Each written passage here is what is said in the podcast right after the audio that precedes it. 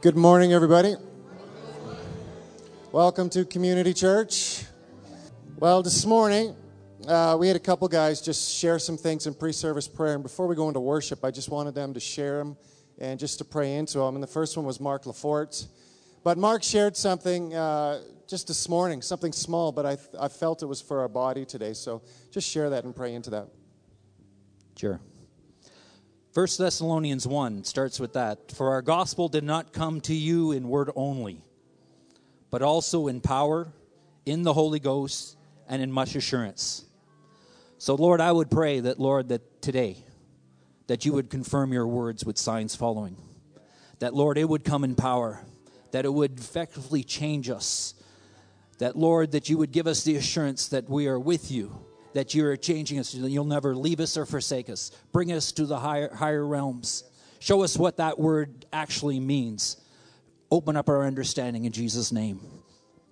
Don't know how much of this I'm going to share. We'll just see how it goes. Um, last week, Saturday, so just over a week ago, um, my mom woke up feeling major abdominal pain. They went to the hospital. Long and short of it was she was getting worse and worse. By Monday, she was in ICU, and they were saying, We're going to have to put you in a medically induced coma. We're going to have to intubate you for breathing because your lungs are collapsing, everything's going wrong, and it's, it's you know. Um, so, Tuesday morning, thinking, Oh, I hate hospitals, but I have to go and, I, I have to go and visit. And uh, I got to honor Gayleen. I don't know where she is but anyhow, um, she was dropping Jim off at work, and, and she said, Hey, I'm going into the hospital. Gord, do you want to come with me? And it's like, Oh, please. I have somebody else with me. And you know, you go into an ICU, and the, the atmosphere is heavy. It's awful. There anxiety like you would not believe, and just death all over the place. So we go in, and you know, Gayleen, wow, she's you know, she we start reading scriptures to my mom. She's in medically induced coma, but her eyebrows are very expressive. She could just, we could just, you know, there was some communication. And so we're reading scripture to her, and it's just a, oh, it's a slog. It's hard.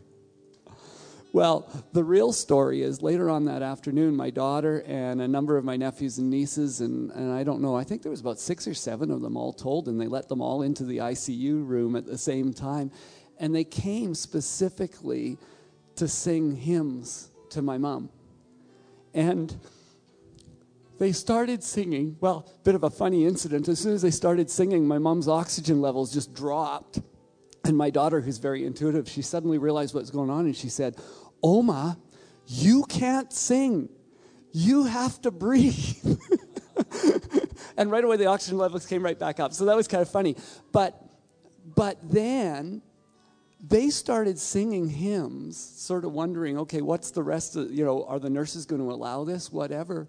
Well, it changed the whole atmosphere, not in the room, in the whole ward.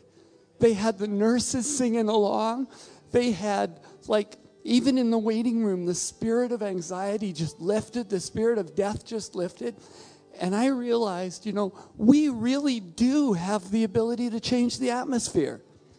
We do it by the word of our mouth, by the word of our testimony. We do it by insisting on praising the Lord and singing and worshiping regardless of the circumstances.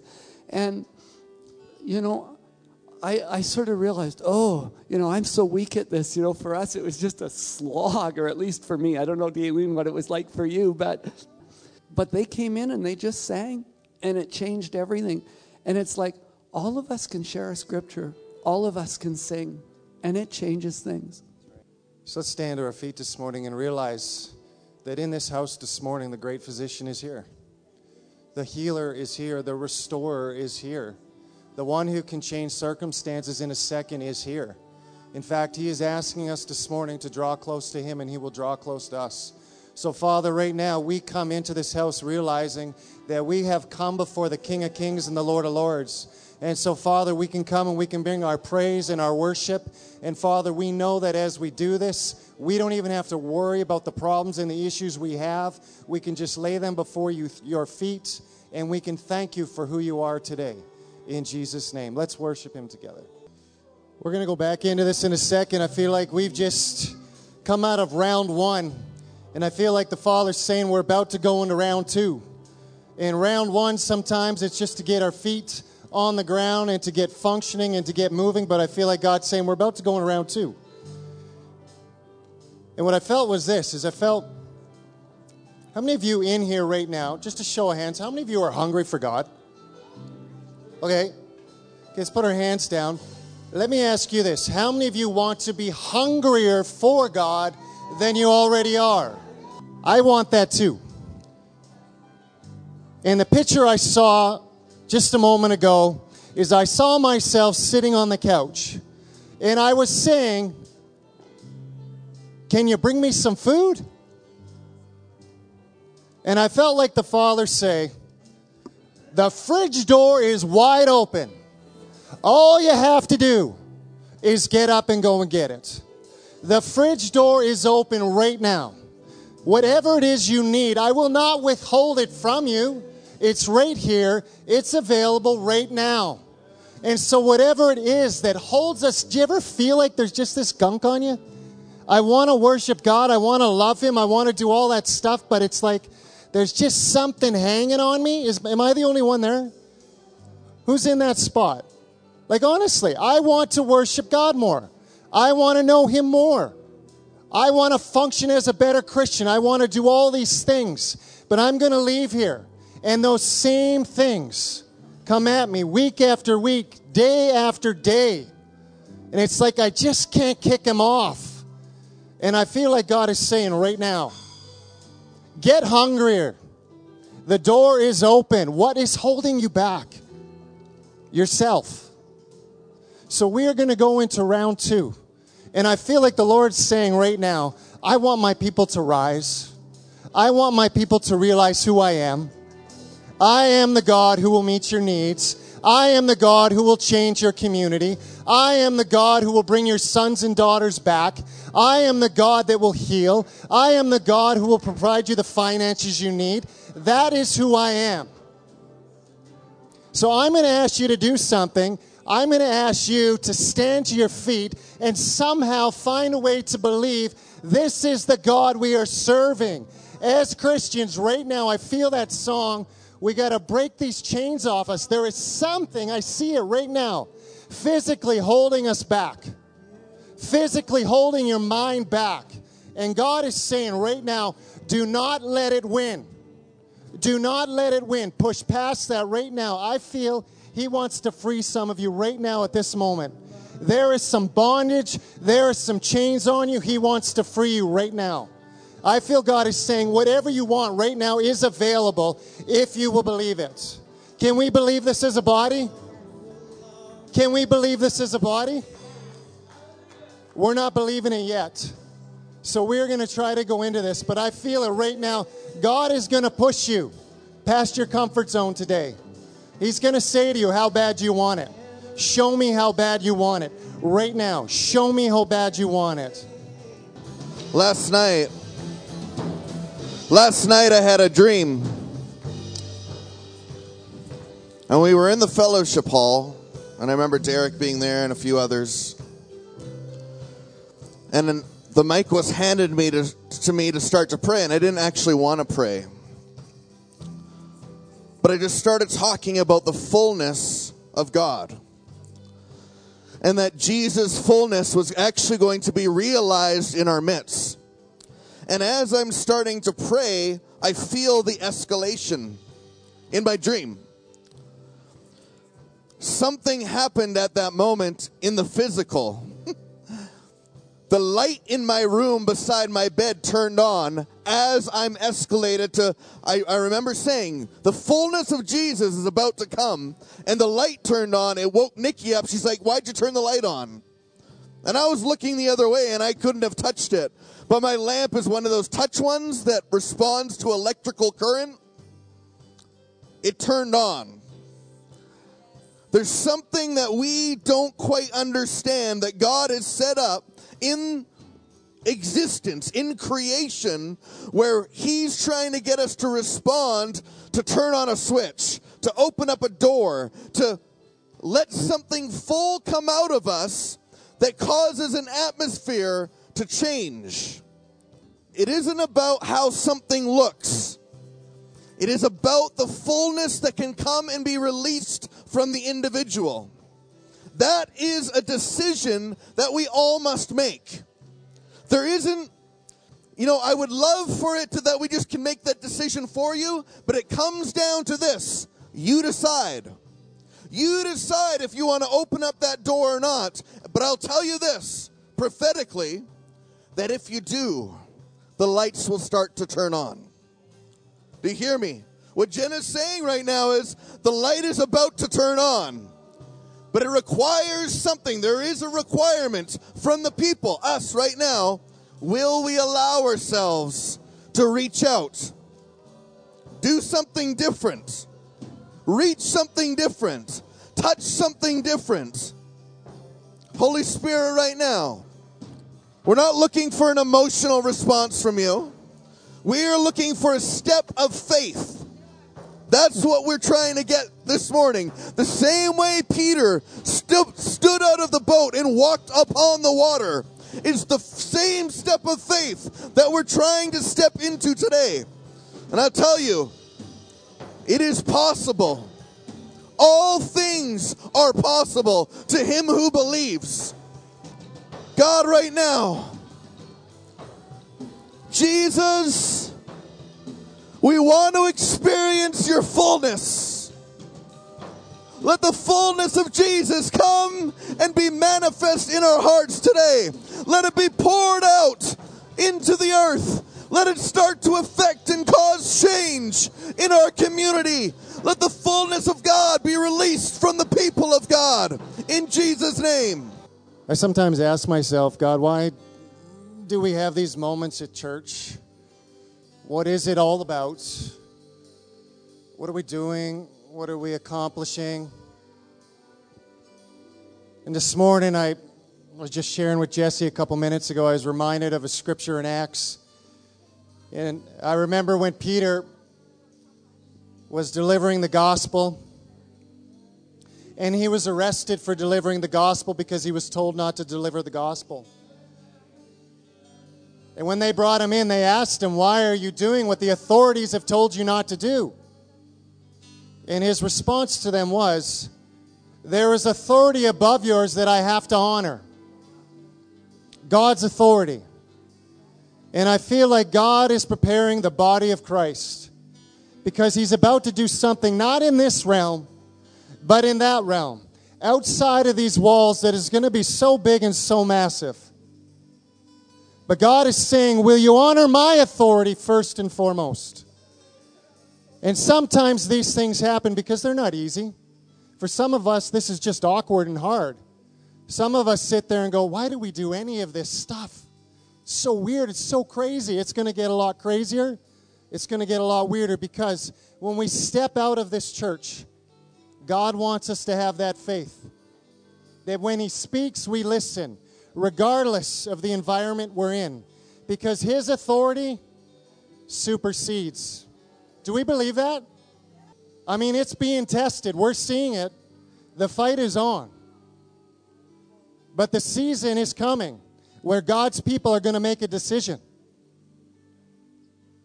Whose authority are you going to honor? And we are called to honor His. This is a challenge for me. I work in the schools. I've worked in the schools for seven years. And God has challenged me. My authority first. My authority first. My authority first. In the schools, in the workplace, everywhere. My authority.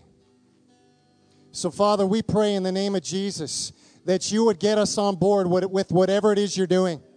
You have a great plan, a master plan. This is just a small part of it. That when we get to come to the altar and praise and worship, we get to come because we have needs that need to be met. But all this is in preparation for a greater plan. And Father, we want to posture ourselves. We want to come in line with your plan. We want to walk within your plan, God. And so, Father, we say now in Jesus' name, prepare us. Prepare us for your plan in Jesus' name. Let's just ask the Holy Spirit for a moment to speak. I know there's times when He asks us to stand around a city and shout, but there was also times that he said, just walk around the city in silence. And in my life, I've done a lot of shouting, not much listening. But I feel in this day that the Lord, and this isn't against a particular style, this is just the Lord is about to start to speak in ways that he hasn't spoke. Or maybe that we haven't heard him speak to us. Like Elijah in the cave, and I know that sometimes it feels like you're lost in the cave and you don't know how to get out of there and there's there's turmoil and you're like, well maybe if I just shout and none of it seems to work, all that seems to happen is you get weaker and weaker and more tired. But then all of a sudden there's a still small voice. And you can hear him whispering to you Holy Spirit, would you open up that door and allow the voice of the Father to speak?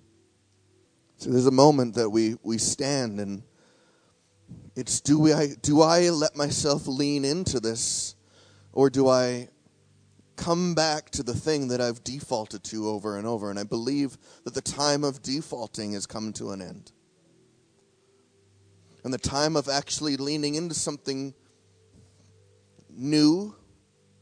I'm, i mean, I'm sure it's been done for thousands of years, but maybe new for us is opening. And I'll speak this over this house and over the people here right now. If you're from here or not from here, I'm just going to say over you right now that you're about to hear the voice of the Father. in a way that you have not heard him speak before. It will not be contrary, obviously, to what he speaks throughout history and through the generations, but it'll be in a way that you have not heard before. And as you lean into his voice, you'll be transformed. Derek just reminded me about Jacob's ladder. There's an ascension and a, and a there's a going up and a coming down that is meant to be realized. A transference of, of wealth, so to speak, from one account to another and back again. And the thing about this account, it doesn't dwindle with being robbed from every time wealth transfers from one to another, it actually increases. And as wealth transfers from heaven to the earth and through the people, and the people return that back to to the heavens, there's an increase that actually takes place. And so the laws and principles of the earth don't apply in this realm because the laws and the principles of heaven are that of life and magnification versus the earth, which is to take and dwindle and diminish. And so there is a, a, a, an opening of hilarious giving that is about to come upon a people hilarious giving. And I'm, i mean, I see finances transferring, but I actually see something more. I see an energy, an electricity, a transference of almost light, so to speak, between one account to another.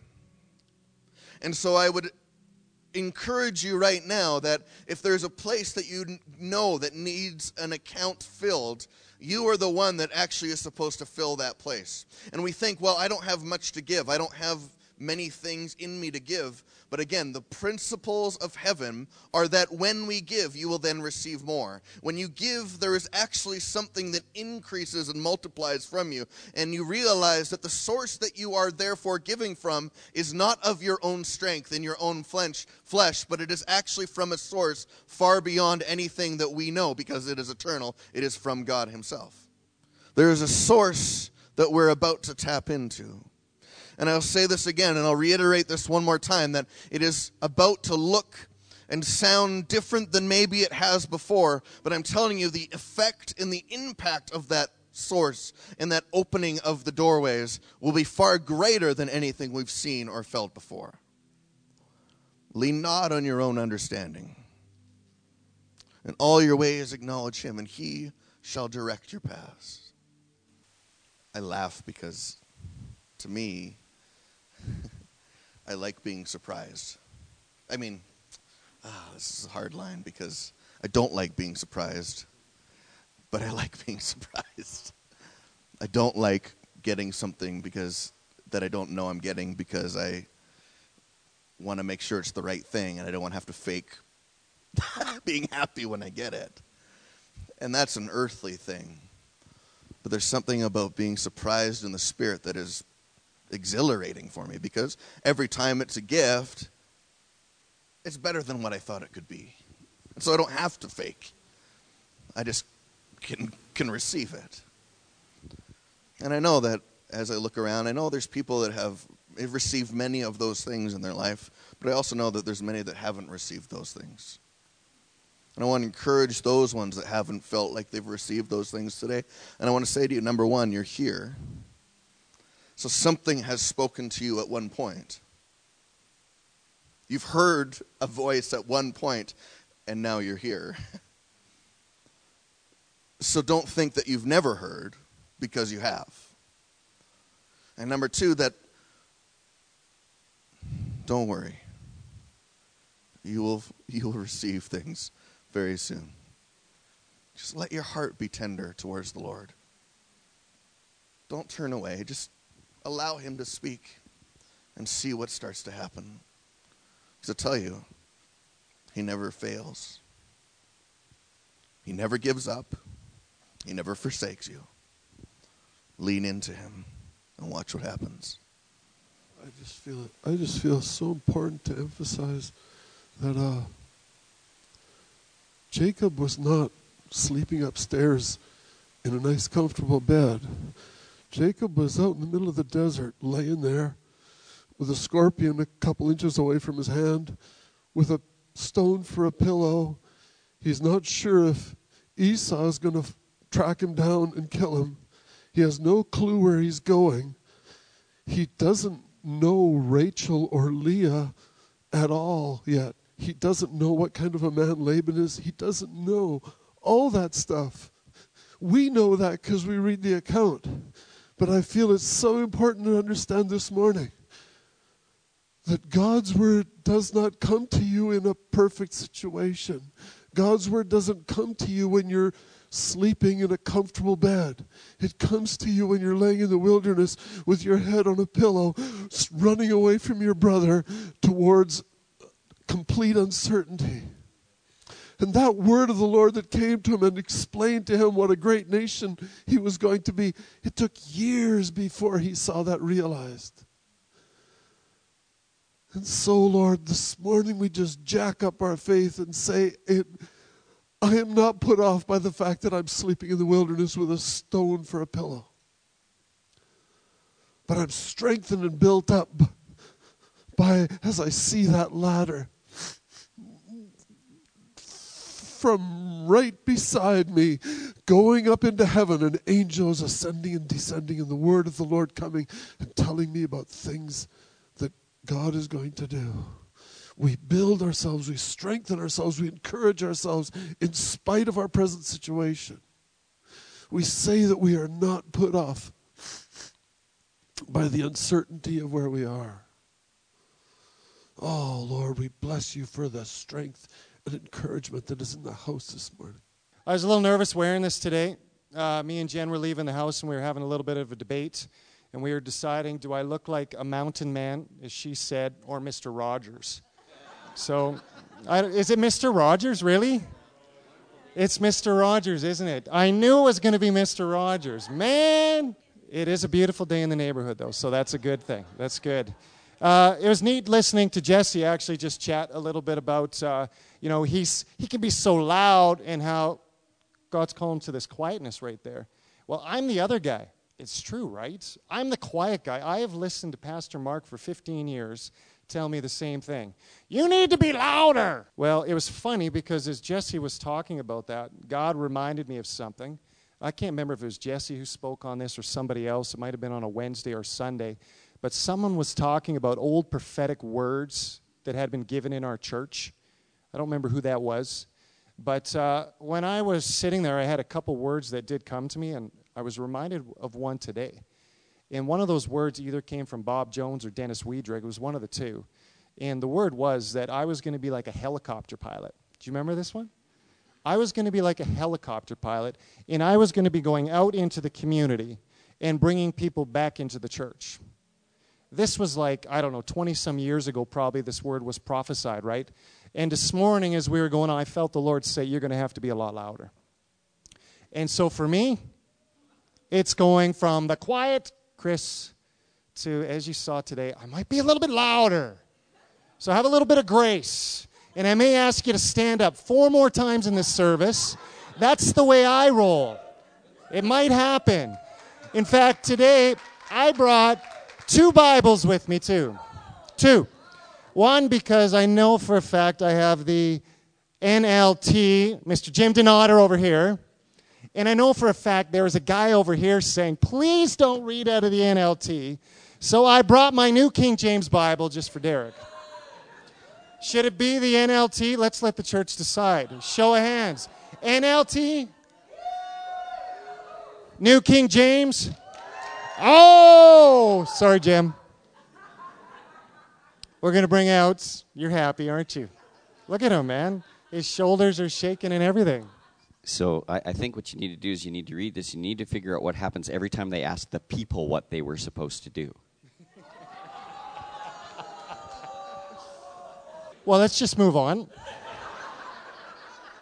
Thanks, Jim. Well, I've got two things I want to touch on today.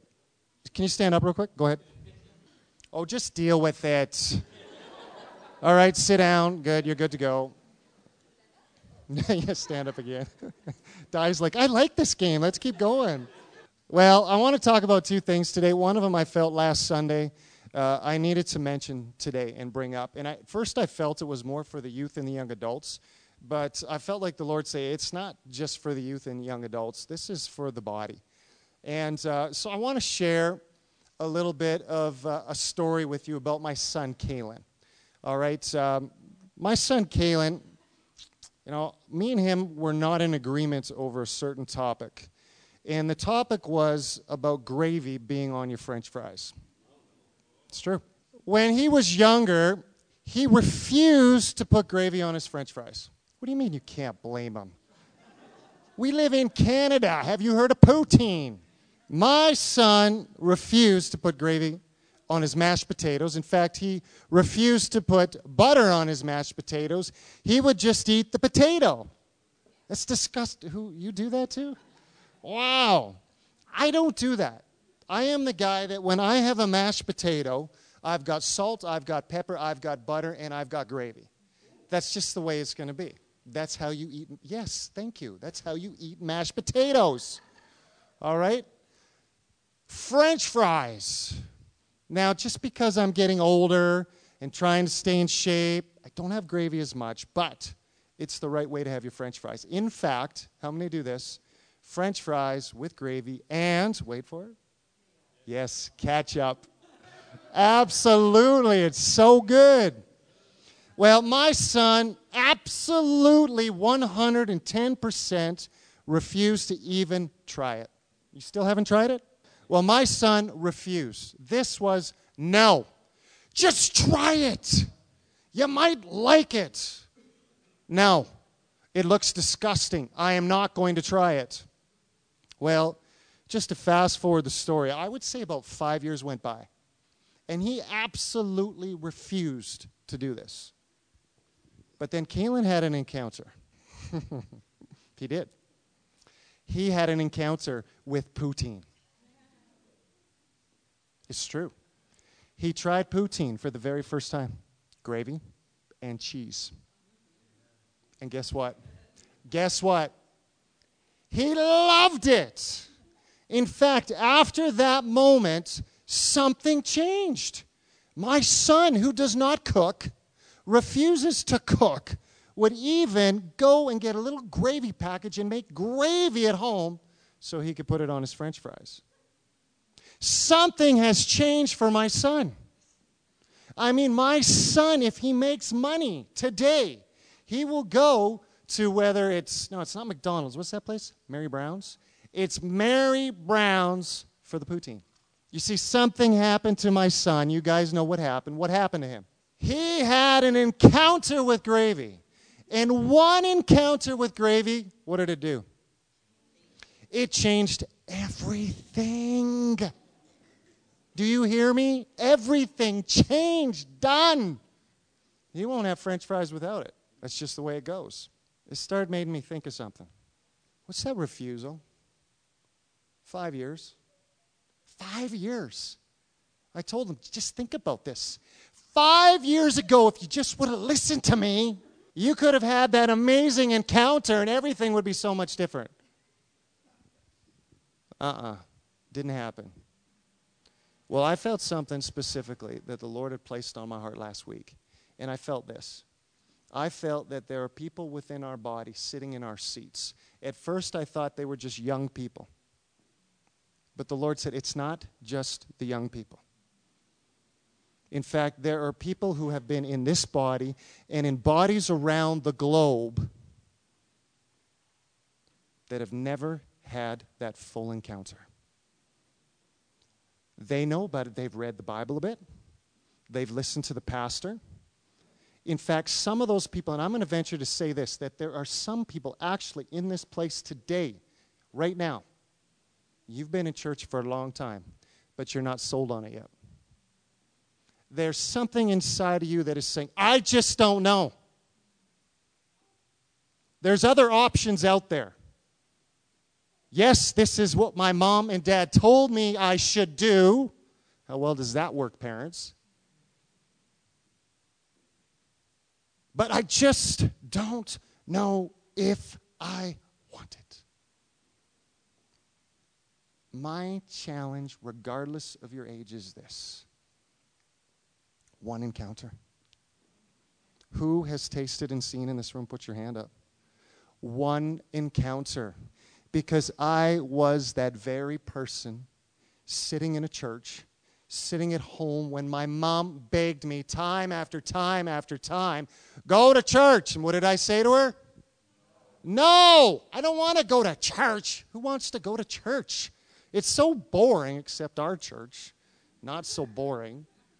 One encounter.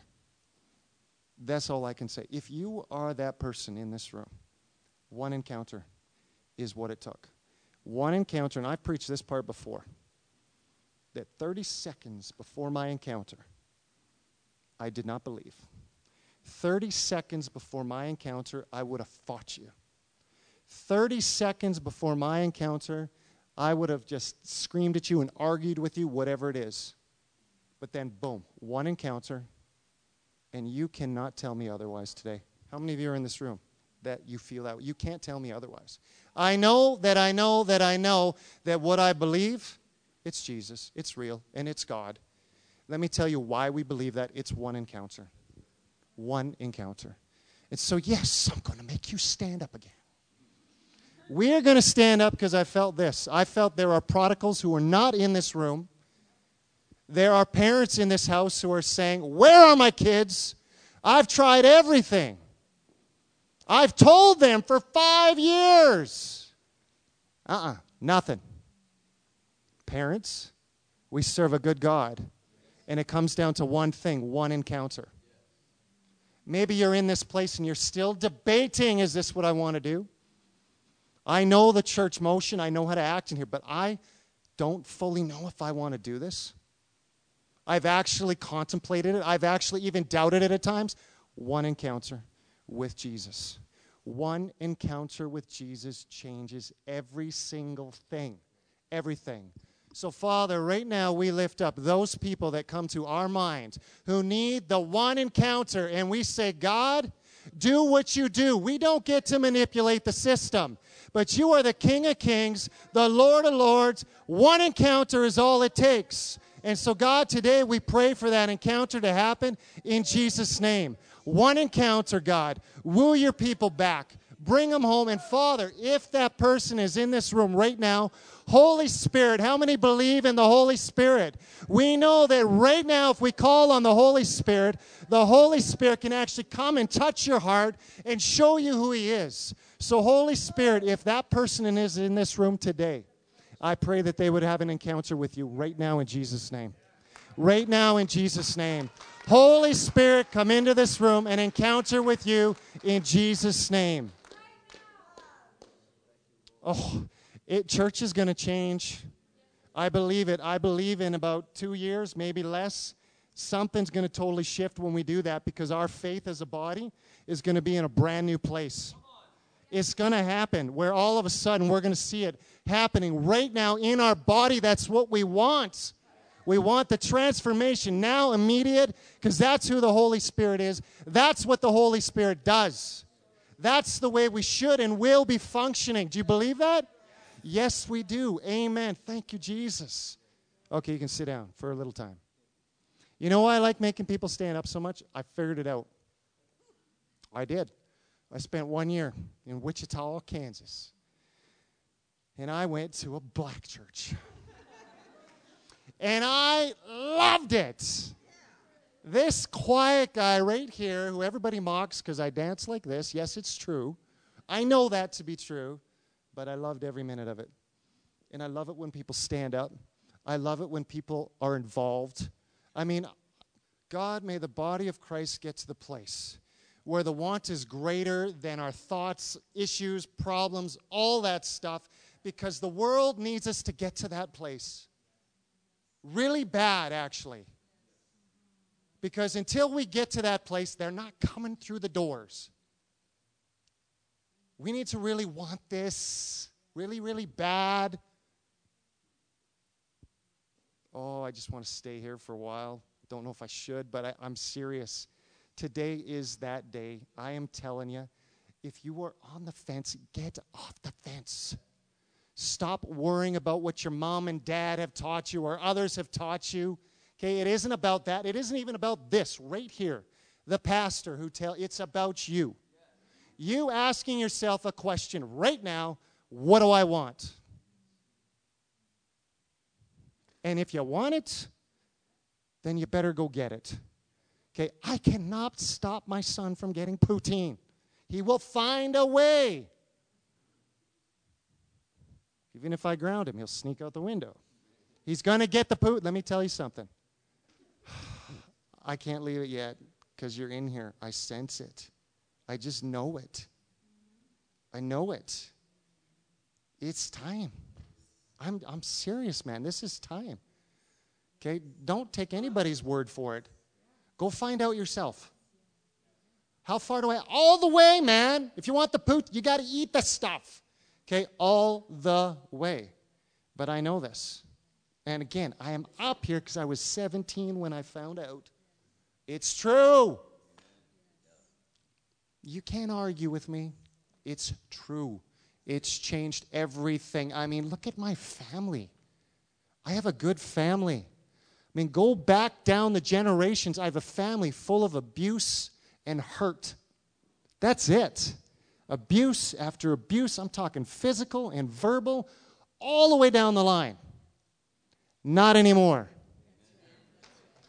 Why? Because He is real. It is true. I've tasted, I've seen, I know you can't tell me anything else. That's it. It's the truth. It's done. Okay, let's move on. My text, because I'm going to start now, is in Matthew. Who's doing the, the, the word challenge? If you're not doing it, right now is a really good time to get involved. Because the book of Acts is so amazing. Not that the book of John isn't, but let me tell you something about the book of Acts. I believe, oh, okay, I can't go there yet. I'll come there in a minute. I think the book of Acts is about to come to life. You with that? I, I honestly do. I think we're getting closer to it's, it's going to happen again. But I want to read a text out of Matthew here, and, and we're going to read about, Jesse actually touched on it uh, for a second there, just the whole walking on water thing, so we are going to touch on that. Um, but has anybody in here had those situations that happen that, uh, that just don't make sense? Like, who's had them? Like, everybody else has had, everything's made, I've had a lot of those situations. They just don't make sense. From small things to big things. So I'm going to share two of them to you. Because then I read this passage, there's something that just don't make sense to me, and I want to talk about it. Two things. One, simple little thing that happens. I remember this one winter. Me and my son, before school, do you know how it gets tense in the morning before school? right? It does, doesn't it? I mean, kids are getting up grumpy, parents are getting up grumpy. I mean, it's just not a good mix, right? And then when you tell your kids, you didn't do your chores yesterday, and they're looking at you like, good to see you too. I mean, this is how you start your morning. It's a great morning, right? And then it's like, hurry up, I don't want to be late, and I got to take you to school. And it goes on and it goes on and on. Well, me and Kaylin had one of those mornings. And it was one of those just, we were at each other, and it was not so good. It was a little bit ugly, right? Yes, I can get ugly at times. It's true. Ugly. It was, yes, is ugly. So it's winter. Kaylin walks out to the vehicle, and uh, I'm walking out my back deck. And because we're going to be late, I made a decision. And my decision was this I'm not going to get a normal coffee cup, travel coffee mug. I'm just going to get a coffee cup and fill it with coffee, and I'm going to take it to the vehicle, and everything will be okay. So I grab my coffee cup and I grab my stuff for the day. Kaylin's standing at the vehicle, and I come out and I go to take the first step down that stair. Absolutely, you know it. It did happen too. Gone. There goes my coffee. Knee into the ground. And I mean, it hurt. And I did one of those looks like, and I, I won't even say what I was thinking. But it wasn't good. Sorry, Mr. and Mrs. Ray, but it wasn't that great at the moment. It was a little bit ugly. I was really hurt and I was really mad, and I'm sitting on the ground like this, in pain, seeing coffee everywhere, holding my mug, and then I look at my son. Absolutely. And what's he doing? Oh, absolutely. He's laughing his head off. Right? What did I want to do to my son? Right in the face, right? I sure did. Right? And I just looked at him. I want to punch you in the face right now, right? I love you, son, yes. Get in the vehicle, it's a little bit quiet. And then we look at each other, and what happens? We both burst out laughing. I just sit there and think, man, sometimes these situations that don't make sense, sometimes make sense later on. Because that, it just popped that bubble, right? And it created a new mood and we started laughing at each other, and it was fun. I'm going to tell you number two, because number two is more embarrassing than number one. Number two happened when my kids were little.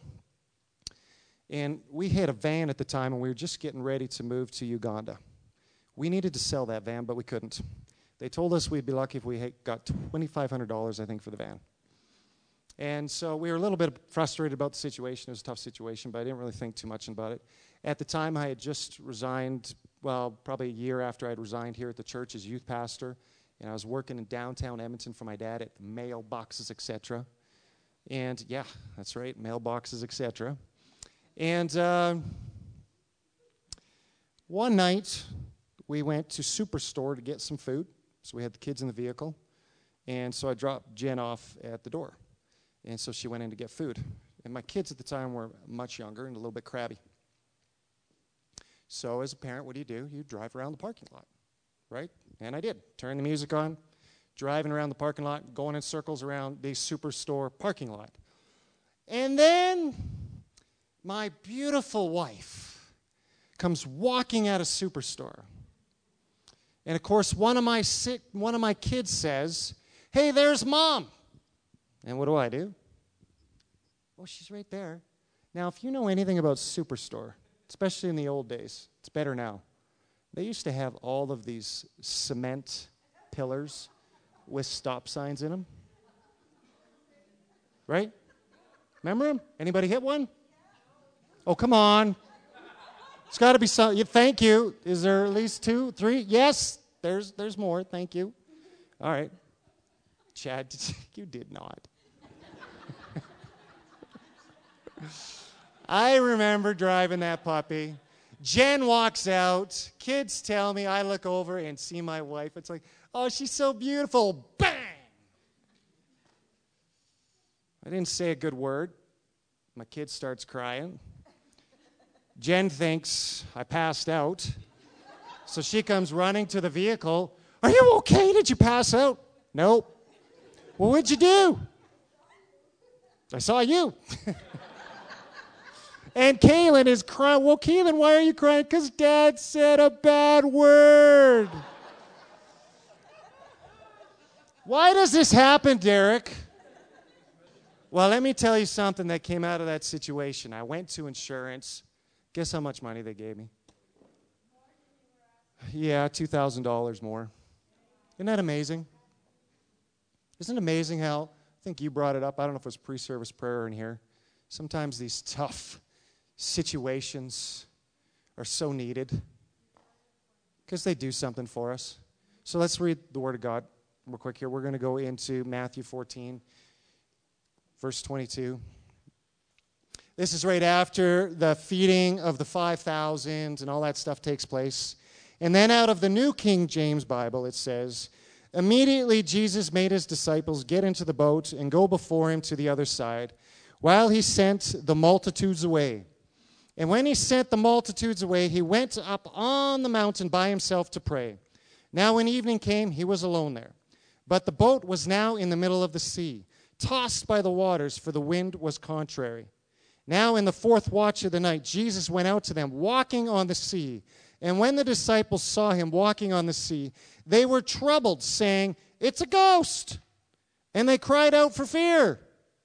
But immediately Jesus spoke to them, saying, Be of good cheer. It is I. Do not be afraid. And Peter answered him and said, Lord, if it is you, command me to walk to you on the water. So he said, Come. And when Peter had come down out of the boat, he walked on the water to go to Jesus. How many steps did he take? Do we know? How many? He took a few steps. We'll go with that. What's a few steps? Probably three. We'll go with three steps, okay? All right. Uh, but when he saw that the wind was boisterous, he was afraid and began sink, began where am I? Began began to sink and cried out, saying, "Lord, save me!" And immediately Jesus stretched out his hand and caught him and said to him, Peter, are you okay? Right, Derek? No, he didn't. Did he say to him, Peter, good job? He didn't say that. This is an interesting one because I can tell you this much. If my friend Jesse Martineau and I went fishing, and Jesse just decided to get out of the boat, if he took two steps on the water, I'm going to freak out. I'm going to look at Jesse and go, Can I touch you? Like, that was amazing. We got to tell the whole world. I mean, if that happened, we would be telling the whole world, would we not? It would be a massive testimony of the power of God. But of course, Peter takes two or three steps on the water, and Jesus looks at him and says, Oh, you of little faith, why do you doubt? Well, that's nice of you. Why did he respond like that? Doesn't he know we have feelings? Jesse, you have feelings, right? Tucked in, you do so. And you have lots of feelings. You probably have more than me. It's true. Doesn't he know we have feelings? I mean, let's just paint this picture a little bit better. I am guaranteeing you that you have all had circumstances happen in your life and you did not like Jesus' response, did you?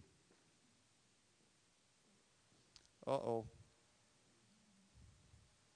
But let me tell you something about his response. It's the exact response Peter needed. Is it not? It was the exact response Peter needed. In fact, the response that you get from the Father is the exact response that is needed. Do we know why? I mean, let's just paint the picture all over again. I mean, they get in the boat, they go to the other side, but no storm, no issue, no problem. Guess what? No lesson. Nothing. No lesson. Nothing is learned. But what does Jesus want? He wants Peter to get closer and closer and closer to him. Why? Because he wants Peter to be just like him one day. I mean, if you're reading the book of Acts already, you know we start to see a change, right? I mean, let's flip over to the book of Acts. No one has their Bibles, do they? Remember the old days? You'd hear everybody actually turning right now? It's not happening. Let's flip over to the book of Acts. This is one of my favorite books in the Bible. And I just love this because I think about this all the time. Because I am very much like Peter, and I, I just, I don't like the way Jesus sometimes responds to me and my problems. In fact, I sometimes think there is a better way. Just saying. If you'd only do this, then it would be great and awesome and amazing. Would it? Would it? I don't know if it would, right? Like, I'm just not so sure. And I've got this theory in my head that if I want to be a good football player, what do I have to do? I have to work hard and I have to practice and I have to play what? Football. Come, work with me. If I want to be a good cook, what do I need to do? If I want to be a good uh, picture taker, what do I have to do? Is that how I say it? Photographer? I am not a picture taker guy. He is. All his pictures in Banff that you see, I'm the guy who stayed in the vehicle, right?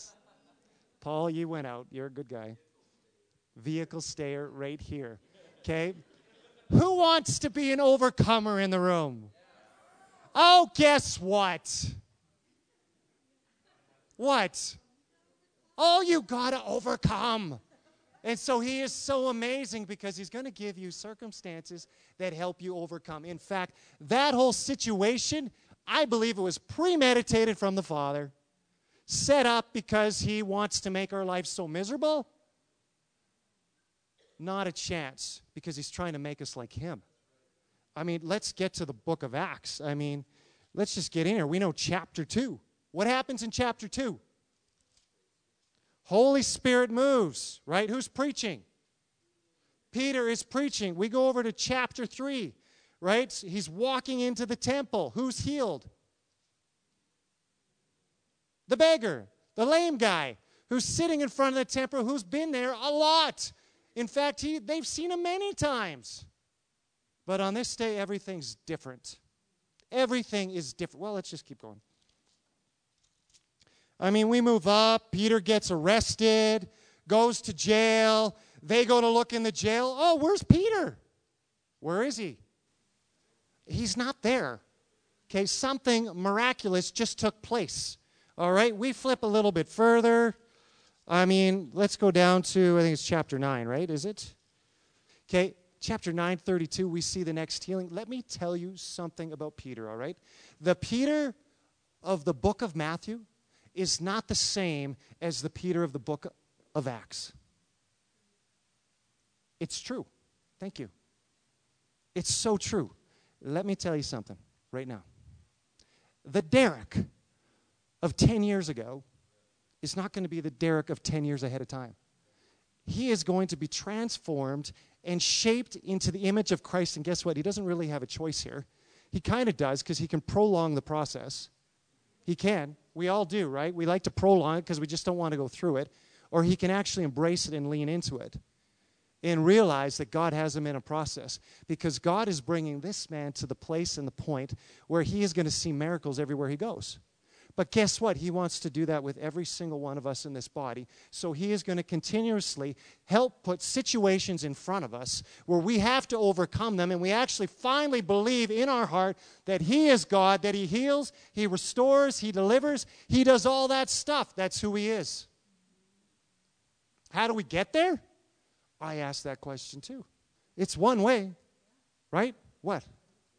Got to go through it. Absolutely. And who do you got to go to each and every time?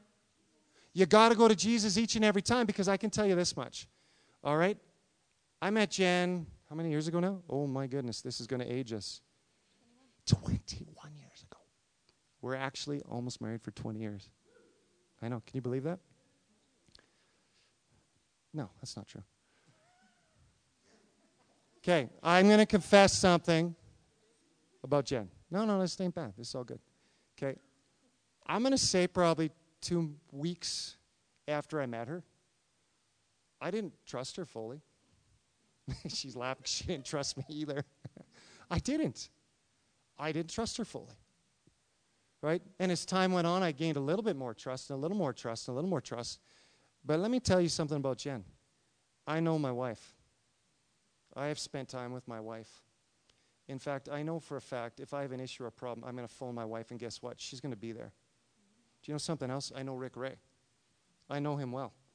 In fact, I know if I have an issue or a problem, I don't even have to think about this anymore. I don't have to think about it for a second. I know for a fact he's going to be there. And Della, too, of course. I know that. Where's the Howells? Let's welcome the Howells back. I saw them here. Are they here? I mean, I can just keep looking around the room and looking at people one by one and say, I know them. I know if there was an issue or a problem, they would be there. Let me tell you something. The greater you get to know the Father, it all changes. That faith thing we're talking about, I don't have to ask if Rick's going to show up. I know he is. This is what Jesus wants to bring us to. We know he's going to show up. Do you get do you understand this? Like there is a difference. We often are in that spot. Is he really going to show up? You need to get to know him more. Serious, if that's what you're thinking, you need to get to know him more. Because we shouldn't have to think about it anymore. I am right in here. There's no questions asked. I am not seeing healing out on the streets. I am not seeing these things yet. And it drives me crazy because I know the problem. The problem is right here.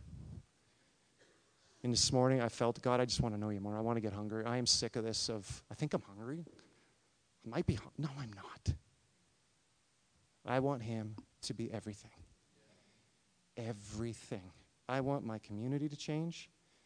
Well, my workplace is pretty good, but you know what I mean. You want your workplaces to change, it's going to happen.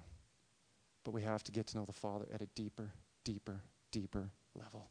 This is what we're fighting for, even in worship, right? I know sometimes it's like, why are you guys always fighting to get us to do stuff in the service? You know, I, who cares, right? Like, honestly, I'm sorry. I just feel like, you know what? What it comes down to this let's just get hungry. How it looks, we know this. We're not to get stuck on the form of it, right? We know that. But we better get on the one. And who cares what it looks like? And we get to start in here. That's all. We get to start here in this place, in this house. But it ain't meant to stay here. That's coming from the evangelist guy who has not been evangelizing. That's about to change because God wants his body to start being louder. It's true. Let's stand up.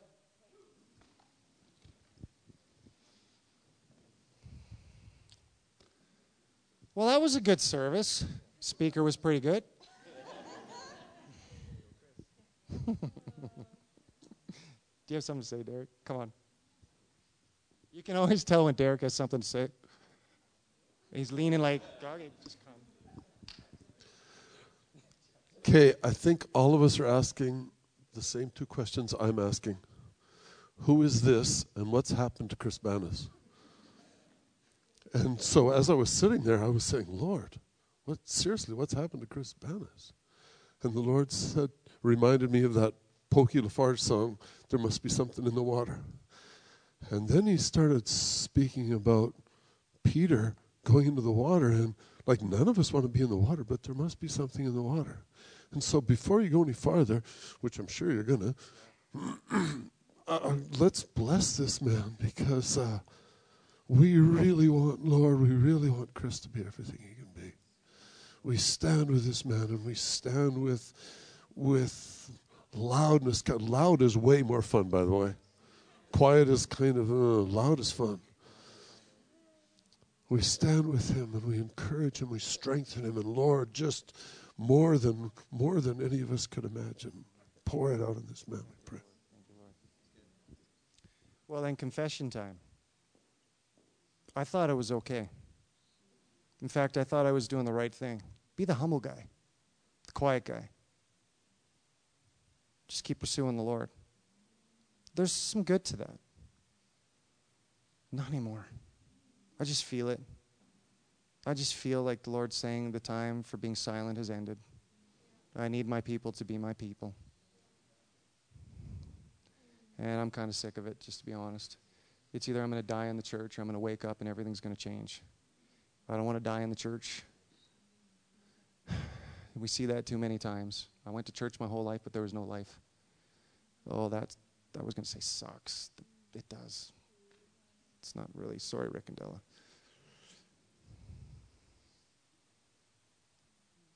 Oh, God, help us. Help me.